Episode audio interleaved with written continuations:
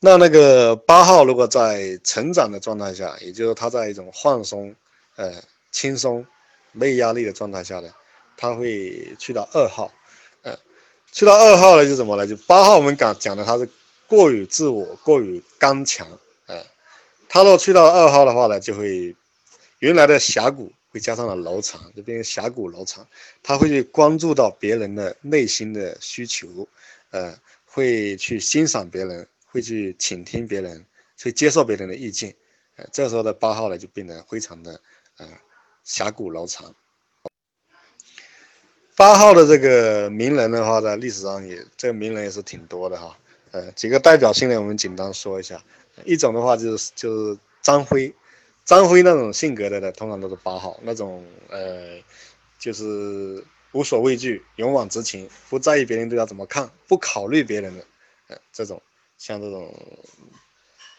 张飞呀，还有这个《水浒》里面的虚构的这个李逵呀，虚构人我们一般不说哈，但是好像那个就这一类的，往往都是八号。呃，还有一个非常有争议的皇帝，很独特的一个皇帝，叫做隋炀帝。隋炀帝，隋炀帝呢也是一个典型的八号，包括好大喜功啊，包括他的这个呃一些在失败的时候一些特征呢，都属于八号。一个最有名的八号呢，就是我们的毛主席，毛主席毛泽东主席的，那是这一点的话呢，有的老师把它归到五号那边去，但关于这点的话，我后面有深入的去研究之后的话，他毛毛泽东的话，他是在这样子，他尤其是他青年时代啊，他曾经也青年时代也当过兵，后来的话呢，因为当兵的话呢，他这个呃父母亲很生气，把他这个呃学会的都给停掉，那当兵的话呢又被解散。所以在那段时间，他应该是属于比较比较呃逆境的时候。那他是选择怎么做的？他就天天去图书馆看书，这是一个。后来在呃，就是在根根据地，他他被王明他们实际上实际上剥夺政权力之后，也就在井冈山的时候，他在第二次反反围剿之后呢。他实际上后面王明他们来把他这个权力已经架空之后，可以讲是没有权力之后，那他那个时候的表现呢，也是呃，天天的就是呃看书，还有呃在写文章，就门关起来就是这做就做研究了，学术学术研究了。那后面的话呢，他实际上的话，毛泽东是一个非常非常明显的这个呃领袖型的，呃，然后属于一个一个一个一个保护者这样的。他后来在比较顺境的时候，就是有一段时间他很宽松、很顺境的时候，那他的这种保护者的这个就二号特征也体现出来。他曾经提出来说，就是说要解放全世界，呃，全人类。那后面呢，大量的对这个呃亚非拉的这个这个穷朋友啊、小朋友啊，对他们的这种斗争呢，他去主动的去支持他们。这点的话，二号特征是非常明显。那事实上，那个时候的话，因为毛泽东的意志就是整个中国的意志，所以讲，那整个中国都体现了二号的特征。嗯，我自己饿，但是你越南，你你你开口要东西，我就给你。哎，鸡蛋啊，也可以，大米啊，什么面粉都可以。嗯，包括这个还有什么，呃，这个柬埔寨啦，以及这个徽州的啦，那我们基本上都是这样子。在呃企业家里面的话，有两个是非常明显的八号，一个是董明珠，呃，还有一个呢是呃王健林，这两个八号呢，你们若有看他的这个呃对他们经历，呃做的一些事的一个一个做法，呃，那是八号的特征是非常明显。那还有一个也是非常典型的八号，呃，就是国美原来的老板黄光裕。那在这个呃演员里面呢，就是讲这个演艺人员里面的八号，呃，有几个比较典型的，就是像陈宝国，还有已经过世的那个李小龙，呃，还有斯琴高娃，呃，这些都是属于比较，嗯，八号特征比较明显的。好，最后的一个号码九号，那九号呢，它中文的别名呢，它有和平主义者、和平型、平和型、温和型。等等，那通过这些这些中文的名字，我们可以大概也知道，九号是一个非常，呃，和平、非常温和、非常非常平静的一种，呃，一个型号。嗯，我们刚刚讲一那个九号呢，它是属于这个负中心的，负中心的一个核心型号。那负中心的核心情绪呢，它就是愤怒，啊，所以平时表现的话呢，不是压抑就是攻击，嗯，但是的话呢，根据这个台风眼的效应哈。他九号呢很很有意思，九号呢他的愤怒呢，我们讲八号是把愤怒外化，一号是把愤怒内化，那九号呢选择呢，他是不接触这个愤怒，就把这个愤怒呢给给给催眠麻醉了，让他睡着了，他不去唤醒这个愤怒，所以九号他是他的眼神啊都是非常的平静，非常温和，嗯，所以九号呢他。是穿着上呢，他也一般都不会很靓丽，比较比较中庸啊，也不太在意穿着。然后呢，他举止动作呢，相对都会比较偏于缓慢。如果是做事情的行动力呢，就会相对会比较弱。他，嗯，可以这样形容九号吧，好像是拖着脚步在做人，嗯，就说都比较拖延，会有拖延的这种倾向。嗯，那。九号呢，他的口头禅经常是什么呢？呃，那口语气都很柔和，相对的偏柔和，很少有极端的语气、极端的动作。呃，他通常都比较慢慢声慢气的。呃，然后通常口头禅就是，嗯，可以啊，不错啊，嗯，很好啊，嗯，你你问我什么意见啊？啊，我的意见就是以你的意见为意见啊，你的意见就是我的意见啊。你问我有什么想法啊？呃，大家的想法就是我的想法。大家的意见就是我的意见，我没有意见，没有问题，嗯，没关系。所有这些口头禅都是九号特有的。九号呢，他是脾气九个号码里面是脾气最好的一个号码，他最不容易生气，嗯，而且九号他还有一个叫做呃逆向机制，叫什么呢？嗯，就说呃你生气，可是我不生气，你生我的气，我不生气。让你生气，气死你！所以说，往往会把九号这个态度呢，往往会把别人给气个半死。嗯，我呢，在几年前有有一个呃，有一个企业家，他是九号，我真的是被他被他好几次被他气个半死，把他手机号都删掉了。但是这个九号有个特点就是讲，他粘性是非常好，他轻易不会跟人家决裂，而且他跟所有的人都合得来。所以说最后呢，他又添加了他号码九号呢，它作为一个副中心的一个中心型号，它的呃潜在的这种核心的这种这种欲望就是和平和谐，嗯，它的这种潜在的这种核心的这种恐惧呢，就是冲突，他不仅不仅不愿意看到说别人跟自己冲突，自己跟别人冲突。他也不愿意看到身边人起冲突，他希望这种和平跟平和，这样子就让九号醒来非常像一个老好人，而且九号呢，他往往会成为大家的一个最大的一个公约数，也就是说，他跟谁都合得来，跟冲突的各方呢都合得来。九号呢，他们一个喜欢和谐，还有的话，他们都都一般都会相信这个宿命论，他认为。世间的一切呢都有定数，人呢要跟自然，呃，回归到自然，嗯，然后的话呢，所以说，呃，是你的，在那里也跑不掉，不是你的，你去拼命去追也追不来，嗯，然后呢，他九号呢，他相对会反应比较迟钝，他反应不激烈，很迟钝，他有的时候他通常都会，呃，一个是脾气很好，很宽厚，给他感觉到非常宽厚，神经大条。你轻易不容易激怒他，呃，轻易的也不能很快的去激励他，激怒和激励对九号呢都会体现的不会那么快。九号还有一个缺点就是他有的目目标感呢不是很强，行动力比较偏弱，呃，然后就是说目标感不强，他有的他自己他也你问他你你到底想想有什么计划想干什么，他九号会显得比较茫然，呃，那更多的是随着这个随着这个情况，呃，跟着事情走。第二个的话，他行动力呢有的比较弱的，就是什么？他不会说马上行动，有的时候呢他会拖拖沓沓的这样子。九号对人是很和善，是很好的，嗯，那很温和的，呃，而且呢，也通常呢也会呃很有爱心，会帮助人，嗯，这在所以讲在九号二号呢，在号码识别里面是非常容易被混淆的，但是呢，这两个号码还是有很明显的区别性，因为二号呢，它尚有发现别人的需要。他在意这种感情链接，所以二号帮别人的时候是比较快速、比较主动的。那九号呢，就会相对的就会比较没那么没那么积极主动，呃，动作也不会那么快。那通常来说的话呢，二号呢去帮人的话呢，他通常是在下意识里他是有非常。非常强的这种这种排序跟一种一种这种，我们讲哈，具有这种感情账簿的这种这种，不管你怎么高尚，他还是会有这么一点账簿。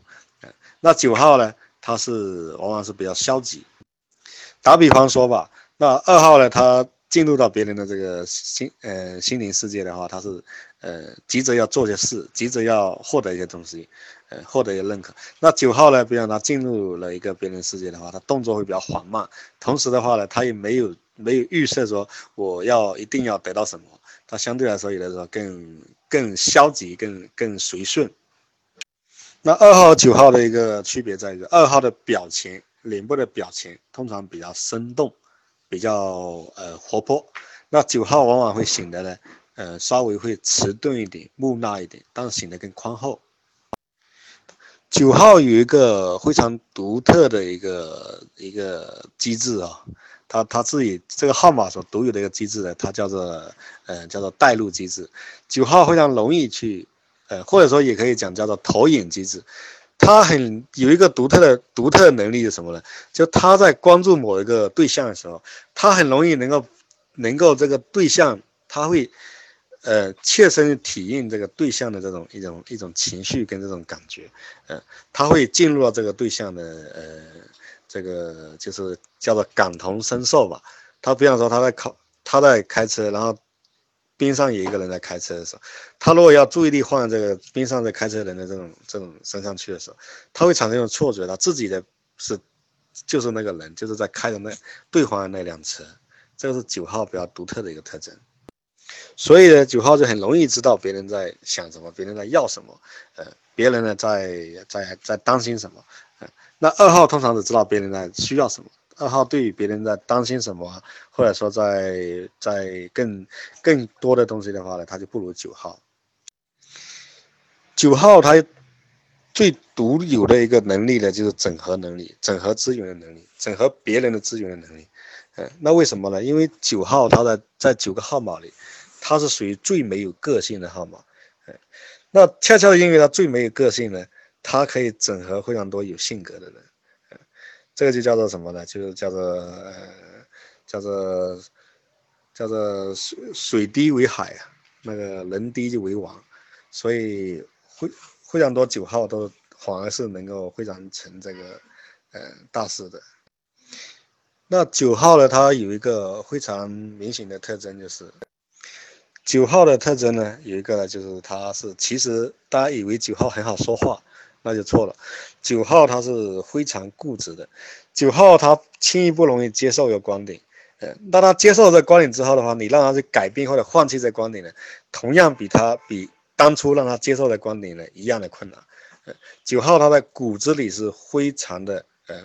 固执和偏，甚至是偏执，呃。非常不容易让他去改变这个内在的内在的这种看法，为什么呢？因为九号它是它是负中心的中心型号，所以它其实啊，它的这种呃内在的这种能量是非常强的。但是他只是说，因为呢，九号通常呢，他总是认为自己的能量不够强，所以让九号呢，他他会缺少一些自信力，他有的时候他不敢，他对于这种权和利益啊，权力和利益啊，他会选择放弃。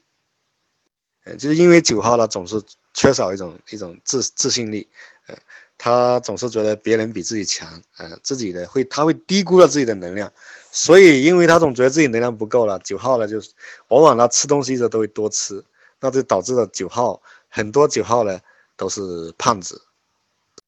九号光临的号码呢有八号跟一号，那八号和一号呢就构成了九号的呃两个侧翼，也就翅膀。那还有呢，他呃，另外光临两个号码是三号和六号，那就是说他在呃压力的状态下，或者他凋零的方向是六号。那九号呢，如果在呃处于一种一种很轻松和安全的状态下，以及它的成长的方向，那去到三号。九号呢，如果凋零的话，它去到这个呃六号呢，就是说六号这种这种多疑啊。焦虑啊，多疑啊，这些东西就会这这些特质就会体现出来。焦虑、多疑、不相信别人，呃，也更不相信自己，没有安全感，呃，神经质这些东西体现出来。那他如果成长的方向去到三号呢？我们都知道九号他的缺点是目标感不强，行动力不强，还有呢，他害怕竞争，因为竞争的话就意味着某种冲突，所以九号是害怕竞争，不敢在人群里面站出来的。那他如果去到三号之后呢，这些问题都迎刃而解，也就是说目标感，呃，行动力、效率、竞争，呃，这些东西全部都都解决了，都补充了。九号的这个知名人物哈，有一个呃，我们的这个老道家的创始人呢，就是老子，就是典型的九号。所以的话，老子的《道德经》里面呢，自始至终就是一种一种一种和谐和平的一种一种一种主张，呃，贯穿了呃全文，嗯，这个老子是一个典型的九号，还有一个呢就是唐太宗，唐太宗是一个九号，嗯，那然后他的这个这个后面的这个唐睿宗李旦，嗯，唐睿宗李旦呢，也就是也是一个九号，嗯，那那个。呃，近代的那个北大校长蔡元培也是这个我们这个教育家，嗯，是九号。那国际上的这个名人啊，这个呃圣雄甘地，哎，就是印度的这个圣雄甘地，非暴力不合不合作，呃的倡导人甘地，那是一个九号。那那个其呃像像这个范伟。这个喜剧喜剧明星的这个范伟，范伟他是一个九号，还有呢，导演李安，李安也是一个九号，呃，那企业家里面呢，就是说像呃，应该也不叫企业家吧，那这个像董建华，香港原来的特首，那在当特首之前是企业家，呃，那这个是一个九号，呃，那像俞敏洪，呃，这个也是一个九号。还有呢，就是我们联想的这个张瑞敏，张瑞敏也是一个典型的九号。哦，说错了，说错了，呃，柳传志，不好意思，不好意思，柳传志是个典型的九号。那呃，九型人格的分享，我们这个群的这个九型人格的分享呢，呃，那这个属于比较比较比较那个呃。比较粗、比较框架性的，那就到这就结束了。那最后的话呢，我对这个九型人格，我还要再强调几句。呃，第一个的话呢，九型人格不是机械的，不是物理的，不是化学的，不是生物的，不能用这种好像去配方去比对啊，然后的话就机械的去推演啊，去这样子，呃，这种心态去学习。九型九型人格的探索的是一个一种线索，一个脉络。呃虽然说我们有九个主型格，每个型格有三个，呃呃性格分支叫做户型，然后呢，每个型格呢有可能会有几种呃侧翼的有侧翼的这种这种组合方式，呃，然后呢，同时呢，它有成长和凋零的方向，呃，然后呢，每一个号码它又有九有九个层级的这种健康度，那这样这样说来的话，事实上九型人格它不是一个。绝对不是我们所看到一个平板上的九颗星那些那些线段，它其实是一个非常多维的嗯，但是的话呢，他每个人的主型给他只有永远不会改变的只有只有一个，那这一个就是我们要探求探索的某一种感觉，就是一种脉络线索。学习九型呢，不是说我们去去比对一些东西，而是说要你要找到这个脉络，找到这个线索。那九型学是。学的目的是什么？是用，是解决我们，呃，人生之中的这个，呃，最大的痛点和最重要的一个抓手，就是我们的性格。呃，那这个性格怎么？我们知道这个脉络之后呢，它在这个平面上跟这种，这种垂直，呃，是我们讲的这种这种平面上是跟我们跟作为一个云顶跟别人的交往，跟别人的人际关系，不管是远的近的，呃，那作为垂直众生上是我们自己的这种修炼上，我们来从哪里来，我们去要往哪里去，呃，它会起到非常有益的这种实质性的作用。在跟人交往上的话呢，那你如果知道了这个九型人格的一些特质，呃，我有一个学员，他就他就非常有感触的说，他说他他学听完九型人格之后，他发现原来很多他看的不顺眼的人，他看了都觉得很顺眼的，他觉得他们都很正常，他原来觉得他们都不正常，呃，甚至有的人是针对他的，